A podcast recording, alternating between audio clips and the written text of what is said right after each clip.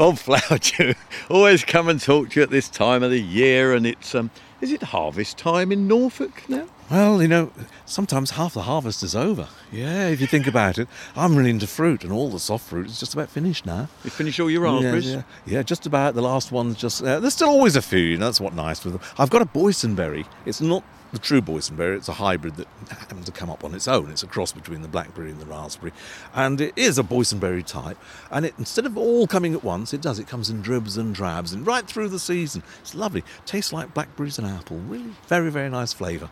But generally, soft fruit's over, and it was a brilliant year. I've got my freezer absolutely stuffed full of the raspberries, boysenberries, the whole lot. Just the blackberries to go now. But it is it has been a great season for fruit and growing generally, hasn't it? And, Yeah, and, very good. And if we look back, it's it, nature has a way of saying I'm a bit frightened of what's going on in the weather. Mm-hmm. So I'll therefore reproduce great flowers and great fruit. Yeah. And that's what nature does, doesn't it? Yeah, yeah. Well, I've never been worried about the fruit. It always does. You know, I mean, no, no, fruit does. That's the thing about it. It's more reliable. Whereas you've got to sow, you've got to weed, you've got to. Uh, the vegetables are a risky crop. You're never quite sure where you're going to be, and your skill is takes more skill to get the vegetable crop. Where the fruit just does it anyway. We all ought to have more fruit trees and bushes. It's much Well, easier. I'd, I'd agree with you there. But come on, let's look at your veg crops then. What have they been Well, like then? actually, well, very hard sowing this year. To start with, the, the spring was a hard spring, so a lot of the early sowings, wasn't yeah, Very the onions, the Yep. carrots, the early ones very poor. However, the later ones not so bad. Onions not good this year.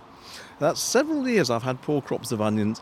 I think I'm going to go back to buying sets and just do sets. give up and go for sets. Just go for well. They're more. they're- You're more sure of them. You put them out. You've got the spacing. You've got everything. You can weed till they go out. Starting off with seed, either in situ or planting out. Too much extra work for the savings. So I think I'm You're, going to. you're, you're just getting old, Bob. You know that's what it is. You want to save. God, does that money. happen? I, look at that. You don't look. You don't look for fifty or sixty years, and suddenly it's all happened. I don't know. Yeah.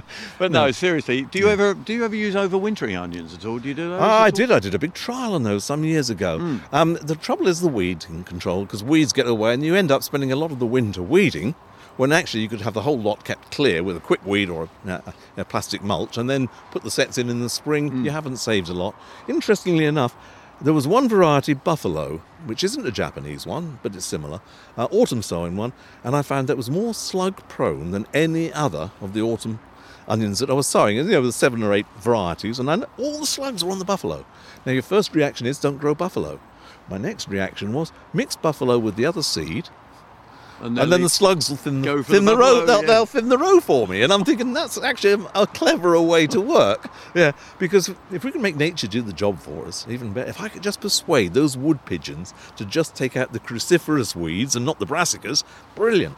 Good, wouldn't it? Yeah. How about sweet corn and uh, Sweet your corn's been courgettes and oh, sweet corn's been very good. I was incredible again this year. Incredible variety is my favourite. do you- Incredible, and incredible Is that incredible. the one you always grow. or- No, I grow half a dozen, but that one is still one of my favourites. It does very well and it's very sweet. It's excellent. Um, yeah, I'd say the sweet good year for sweet corn because we had plenty of moisture. That really Mm. makes all the difference. Um, I would say the tomatoes are a bit late. You know, Yeah. generally coming though. Uh, peppers are a bit late as well compared to most years. I'm doing very well with melons this year. You see, one of the things I've always done with melons is uh, I've, I've done okay, but um, I've been growing stuff on compost heaps more to show that you can use the old compost heap. And last year's compost heap first produced a very good crop of early potatoes. Excellent, probably better than any other way I've tried to grow them. So uh, it's just an old heap. The heat had gone, but a sheet of plastic over the top. And my goodness, they were wonderful. And then as soon as they came off, I put watermelons and melons on Oh, there. right. And I've had some already, and I'm very pleased with those. It's that, it's that, you know, they always said put a marrow on a compost heap; it'll do They wonderfully. didn't they they? did, Yeah. yeah, and But it works. It does work, and it's a good way of using it. It's a bit of space that most people don't grow on. Probably because they've only got one heap and they have to use it and start again. I've got enough space to have several, so yeah, that's very handy. So would you say this year is one of your better years? Oh, they're always good years. Yeah, I mean, they're always the best year, but next year's going to be better. That's always the way, isn't it?